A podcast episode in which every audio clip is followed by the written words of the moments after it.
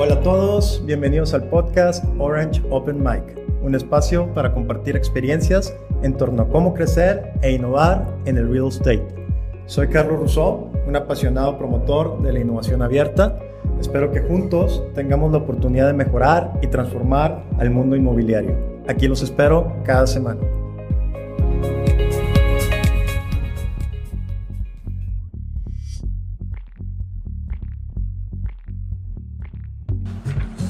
Hoy tenemos en el programa a Jamie, que es presidente de Securitize, una plataforma digital basada en San Francisco que está innovando en los mercados de capitales a través de tecnologías de blockchain, de lo que nos va a platicar. Jamie, bienvenido, gracias por estar en el programa. Muchas gracias, encantado de estar aquí. Gracias, Jamie. Oye, este, ¿por qué no empezamos que, contándonos un poquito sobre ti, de dónde eres y cómo iniciaste en este mundo del tech? Eh, bueno, un viaje un poco complicado. Eh, yo soy originalmente de Puerto Rico y ahora estoy viviendo en San Francisco, pero llegué aquí a través de Nueva York, Boston, Londres y Suecia, así que ha sido un viaje largo eh, hasta llegar hasta acá. y nada, pues ahora estoy trabajando en, esta industria nueva que se está formando, que se trata principalmente de digitalizar eh, cosas que anteriormente se hacían casi todo en papel. Y para mí es la tercera vez que lo hago, porque empecé mi carrera eh, trabajando con música y originalmente la música era todo grabado y en discos y ahora es todo digital y streaming, que todo el mundo lo conoce, y luego lo trabajé con voz y voz sobre IP y lo que todo el mundo conoce como WhatsApp y todo eso. Eh, estuve trabajando, luchando en contra de los reguladores durante la segunda fase de mi carrera para poder desplegar varios servicios en esa área a un nivel mundial, eh, trabajando con Telefónica, así que he tenido varias etapas en mi carrera y ahora estoy aquí en los Estados Unidos trabajando eh, en San Francisco en toda cuestión de digitalizar eh, todo lo de finanzas y convertir lo que es papel en todo digital. Oye, y este cambio de la música a finanzas, este, ¿Cómo se dio? ¿Cómo fue que, que empezaste a involucrarte más en temas financieros? Bueno, eh, básicamente desde muy, muy pequeño y desde cuando empecé la universidad siempre he estado muy interesado en la bolsa y cómo funcionan las bolsas, invertir y, y estuve, o sea, mi, yo básicamente me gradué de la universidad en el año 2000 que casi todo el mundo se acuerda que eso fue cuando se cayeron todos los dot-coms y se murió todo ese mercado, pero cuando yo estuve en la universidad, que era el 96 al 2000, eh, todo estaba creciendo como loco y era imposible no estar interesado en ese tema. Eh, pero a la misma vez seguía encantado de, música y contenido, así que eh, mientras que estaba haciendo day trading de mi lado, aprendiendo y, y perdiendo como todos hacían, algunas veces ganando algo, a la misma vez me metí en cuestiones de música y me sorprendió entender cómo funcionaba la música y cómo funcionan las licencias de música y cómo se adquiría los derechos para utilizarlo para poder eh, vender distintos formatos de música. Y, y al final, o sea, yo soy, como se darán cuenta cualquiera que habla conmigo, soy un vendedor. Así que me das el producto y mientras que funcione y sea bueno, eh, yo sigo encantado de contarle a otras personas de lo que estoy haciendo y algunas veces les interesa y compran un producto de mí. Claro, claro, definitivamente es, es, importante siempre estar vendiendo y más, más ahora con todo lo que estamos viviendo. Oye, ¿y Securitize cuándo empezó? ¿Quiénes empezaron? Si nos puedes comentar un poco de los orígenes de la empresa. Cómo no. Pues Securitize lo, lo, empezamos y fue básicamente un accidente o una casualidad quizás. Eh, eh, era el verano del 2017 y mi socio ahora, eh, Carlos Domingo, eh, que él y yo trabajamos junto en Telefónica, eh, él básicamente quería hacer un fondo de venture capital tokenizado. Y esto era el 2017, era el momento que todos los ICOs o ICOs estaban saliendo y se estaban vendiendo lo que se conocía como un utility token, como la cosa donde el inversor iba a invertir y ganarse algún dinero de invertir ahí. Así que a ellos le proponieron muchos abogados y muchas personas que él debería ser un fondo eh, tokenizado, pero que ese fondo tokenizado debería ser un, un utility. Y como cualquiera sabe, eh, el VC como fondo no tiene mucha utilidad, así que más que invertir. Así que eh, él se dio cuenta que legalmente eso no iba a funcionar y se puso a buscar una plataforma para hacer la emisión de algo que se conociera como un security token o, también una, un security digital, eh, que, que, serían los derechos al fondo. Oye, pero antes, no, perdón que te interrumpa, antes de que continúes aquí para los que nos están escuchando, ¿qué es un ICO y qué es un token? Así en, palabras simples, sí. Sí, pues nada, un ICO único es cuando uno compra eh, un, un producto digital, un token, que es el token se supone que se utilice adentro de la plataforma. Es como si fuera si estuvieses comprando fichas para jugar un jueguito de monedas. Así que vas al, al qué sé yo, no te lo explico. Vas, si quieres, eh, no sé la palabra en español para arcade. Sí, a las maquinitas. Sí, si vas a las, exacto. Si vas a las maquinitas, pones el dólar, el dólar te lo convierten en la en las fichas esas y luego tomas esas fichas y vas y, y juegas los jueguitos. Y se supone que, esto, que un token sea algo parecido, que básicamente eh, tomas esta ficha y lo puedes utilizar en la plataforma. Así que son, es como prepagando para usar un servicio. Y las ICOs eran en base de eso, que, la persona que lo estaba comprando estaba prepagando por un servicio, servicio que ellos iban a utilizar en un futuro. Es que en verdad no era así, simplemente se estaba posicionando así. Y el ICO era efectivamente una inversión y se permitía a cualquier persona en el mundo invertir en este tipo de producto. Eso incluye inversores no calificados y inversores calificados.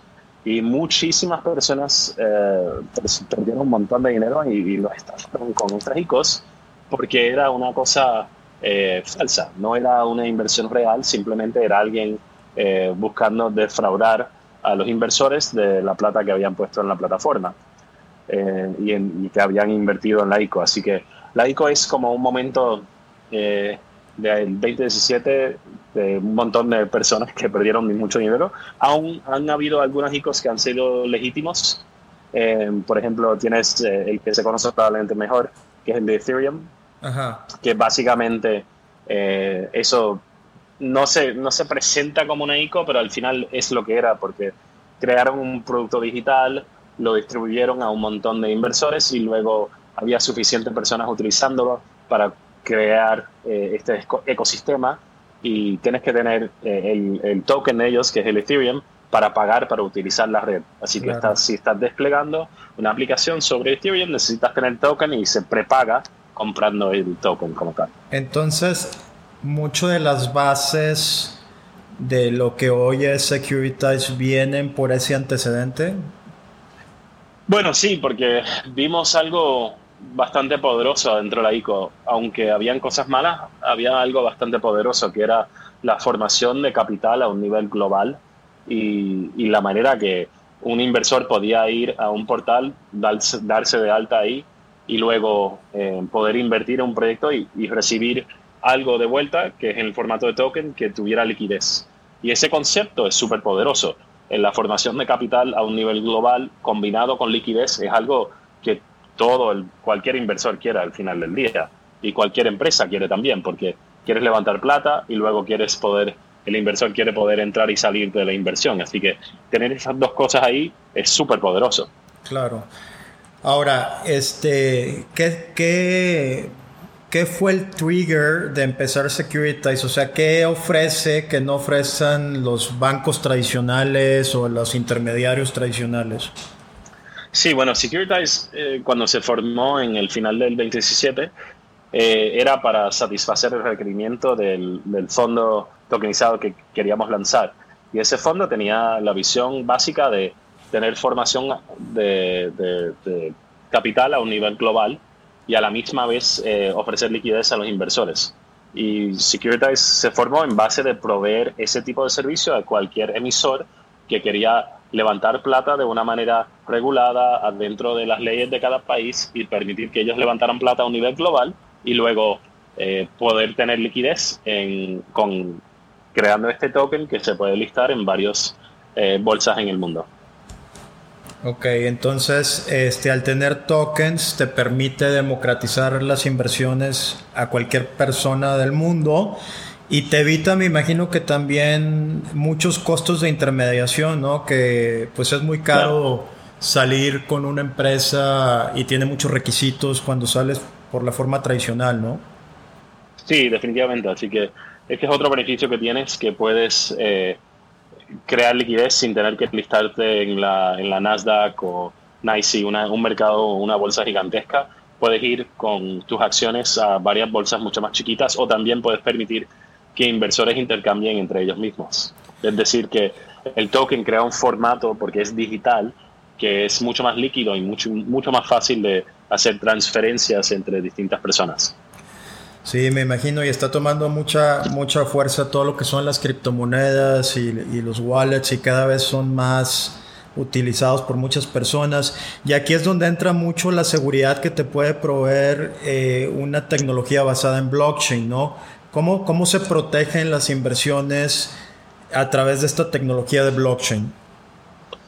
Sí, claro, pues eh, probablemente la mayoría de las personas no saben, pero lo, lo, que la única documentación que existe cuando alguien cuando invierte en una empresa es básicamente un documento firmado y luego hay probablemente un Excel con los derechos y cuántas acciones tiene cada inversor pero no hay ninguna persona independiente que te puede verificar que esa información está correcta dentro del Excel y tampoco evita que alguien haga, qué sé yo, un fat finger, que le den a un botón que no tienen que dar y te borran todas las acciones. Así que a medio plazo, cuando em, lanzas una inversión o cuando inviertes en este tipo de proyectos, puedes estar absolutamente seguro que tus acciones están no solamente en el Excel virtual, pero también que están verificados a través de una red mundial que verifica y confirma que tú eres el dueño de esas acciones y que nadie te lo puede quitar. Así que no hay manera de, cambiar el, ledger o la lista de inversionistas, no hay manera de hacerlo eh, sin que sea a través de la blockchain. Y nosotros utilizamos la blockchain como la manera de registrar los inversores y la cantidad de acciones que ellos tienen y también para eh, hacer transferencias. Así que cualquier cambio o transferencia estará documentado en la blockchain por siempre. Y la blockchain sirve como eh, un auditor independiente que es solamente hecho de computadoras que están haciendo cálculos para verificar que lo que pasó, pasó. Y no hay nadie que se pueda meter en el medio de eso. Buenísimo, entonces eh, se le da un nivel de seguridad que, que, antes no se podía con esta nueva tecnología.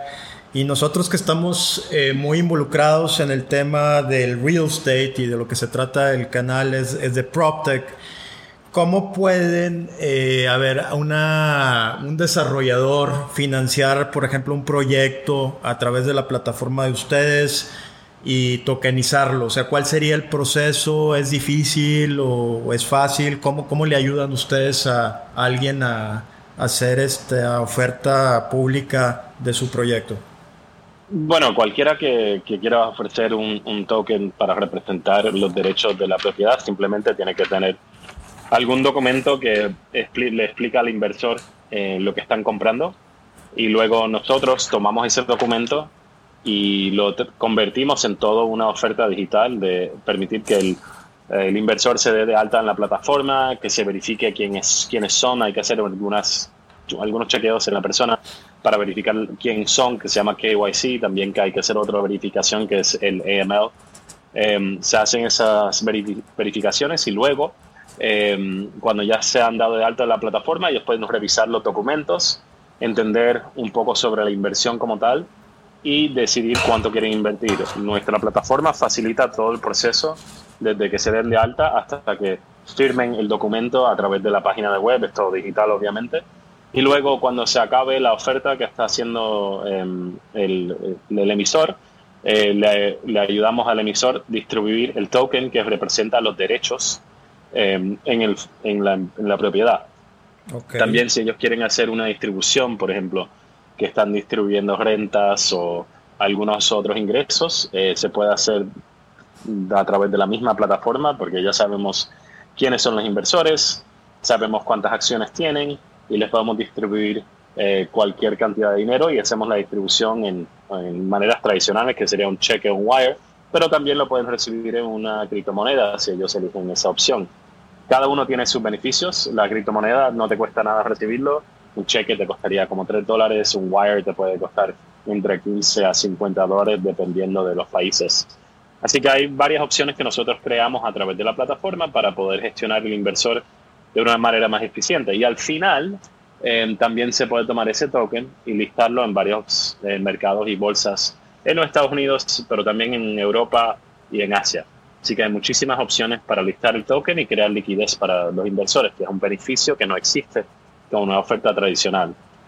Yo creo que esto para bienes raíces viene a revolucionar la industria, que siempre ha sido una industria en donde el activo, los ladrillos, eh, no se podían segmentar de una forma fácil y creo que esto lo hace muy fácil, los convierte de una forma líquida a través de estos tokens y a través de plataformas como Securitize, pues puedes invitar a diferentes inversionistas a tener un pedacito del, del proyecto y a transarlo de una manera fácil, ¿no? Y, creo que con muy bajos costos, por lo que entiendo.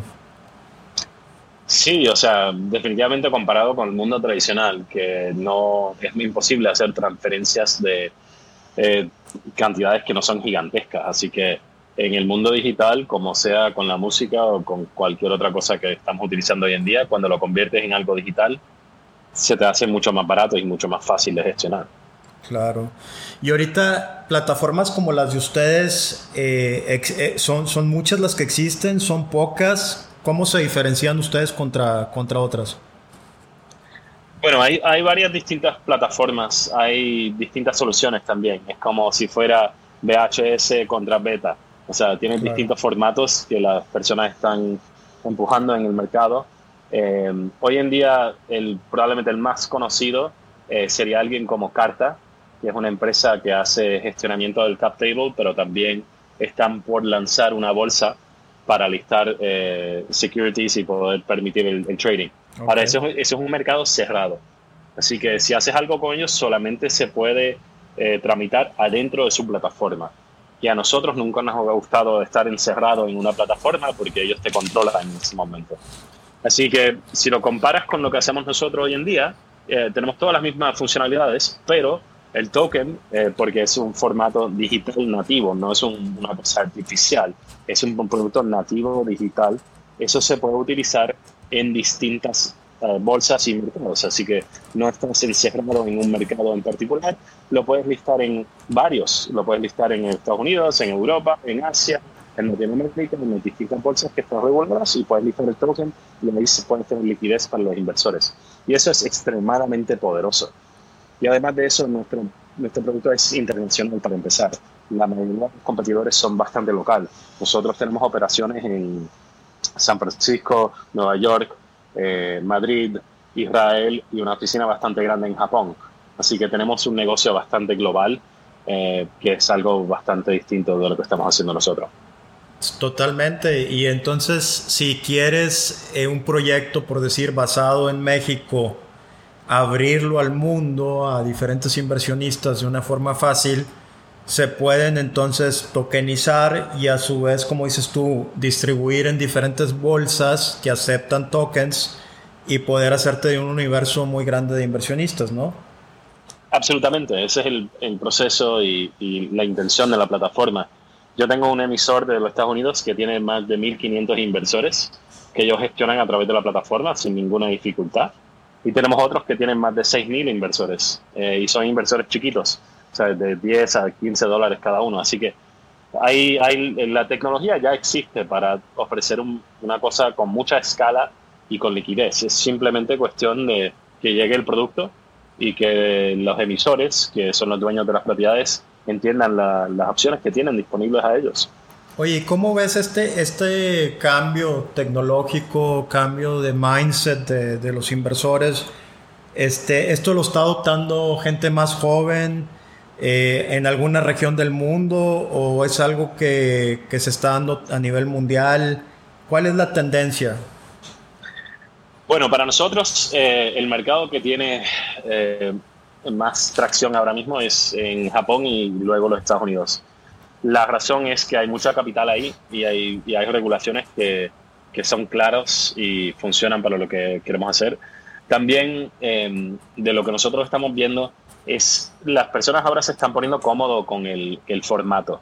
Es decir, no sé si te acuerdas, la mayoría de las personas probablemente escuchando esto se acuerdan del, del disco, del compact disc, el CD, que aunque podías eh, sacarle el MP3 del disco, no le confiabas al MP3 por alguna razón, que le podía pasar algo al, al forma, al, a la cuestión esta digital que habías creado. Y la realidad es que el disco se te guayaba y, y después no te funcionaba para nada y luego tenías el MP3 que funcionaba por siempre perfecto. Pero no le tenías la confianza todavía. Así que nosotros estamos en este momento de, de, cambio, que el, que el inversor se está dando cuenta que el formato digital es algo que al final es mejor, es más fácil y es más líquido. Pero eso normalmente toma un tiempo. En mi mundo de música tomó casi 10 años llegar ahí. Eh, en el mundo de voz tomó menos tiempo porque había necesidad, porque la red simplemente no lo soportaba ya, así que había que cambiar. Ahora, yo creo que en el mundo de finanzas estamos en algo parecido, que simplemente hay interés de tantas personas en tantas partes del mundo de invertir y ellos están requiriendo un formato nuevo más fácil de utilizar y más fácil de invertir porque se han acostumbrado a usar todos estos productos digitales. Así que naturalmente en los próximos cinco años vamos a ver esta, este, este cambio a un nivel mundial. De hecho, las bolsas grandes ya están ahí. Eh, así que ahora falta que el mercado eh, secundario para acciones privadas se mueva ahí y eso es lo que nosotros estamos tramitando hoy en día. Buenísimo. ¿Y este cómo va a evolucionar Securities? ¿Van a empezar a, agregar tecnologías de inteligencia artificial o machine learning al sistema? Eh, ¿O cómo va a ser esa evolución? Pues ahora mismo estamos bastante enfocados en, facilitar la emisión de los tokens y mejorar la experiencia para el inversor. Porque queremos, nosotros creemos fundamentalmente, si le haces la experiencia al inversor mejor y más fácil, ellos van a querer este producto y no van a querer ningún otro producto. Así que el enfoque es principalmente ahí. Adentro de eso, obviamente, vas a tener varias tecnologías que se pueden integrar, eh, pero por el momento es simplemente la experiencia del inversor, cómo se dan de alta y cómo, cómo hacemos que la parte de blockchain como tal sea mucho más fácil para que no se sienta tan distinto un mundo al otro y que se sienta más como una cuenta eh, de banco, pero con la facilidad y la agilidad de usar la web. Así que eso es donde estamos enfocados hoy en día y me imagino que el AI se va a se van a, vamos a tener que meter algo de ahí, pero en este momento no tenemos ese enfoque. De acuerdo. Oye, pues se nos acaba el tiempo, pero pues eh, felicitarte primeramente por, por, lo que están haciendo. Eh, al parecer son, son pioneros en, en esta tendencia de, inversiones digitales. Y, y, bueno, por último, nomás pedirte, eh, nos gusta muchas veces dar recomendaciones a emprendedores que están en la industria, que están empezando su negocio. ¿Qué, qué recomendaciones les darías eh, a, la gente que está en, el medio digital con, sus, con sus nuevas empresas? Bueno, que, que entiendan bien el, el, mercado que está ahí. O sea, porque esto ya está pasando, este, este cambio, aunque nosotros somos pioneros, como digas, eh, a la misma vez el mercado se está, eh, está abriéndose mucho más rápido de lo que yo pensé ahora y creo que este es un formato y, una tecnología que deberían evaluar bien para ver si esto le puede funcionar. Yo creo que vas a ver un montón de empresas que van a entrar en este mercado y muchas empresas que van a tener que cambiar a este tipo de solución. Y te puedo decir que es más fácil empezar aquí que cambiar a esto. Así que si empiezas aquí es muy fácil seguir si vas a hacer luego un cambio, también se puede hacer, pero simplemente si empiezas en el sitio que es el futuro, es mejor que empezar en el pasado. Así que para nosotros yo creo que es claramente lo que estamos haciendo es el futuro. Eh, lo de papel y firmar cosas con bolígrafos, ese es el pasado y no creo que deberían invertir mucho ahí. Claro. Pues Jamie, pues un gusto platicar contigo hoy de todas estas tendencias y esta tecnología. Este, de nuevo, gracias y, pues seguimos pendiente y mucho éxito con, con Securitize. Muchas gracias y gracias a todos por escucharme. Que tengas buen día. Bueno.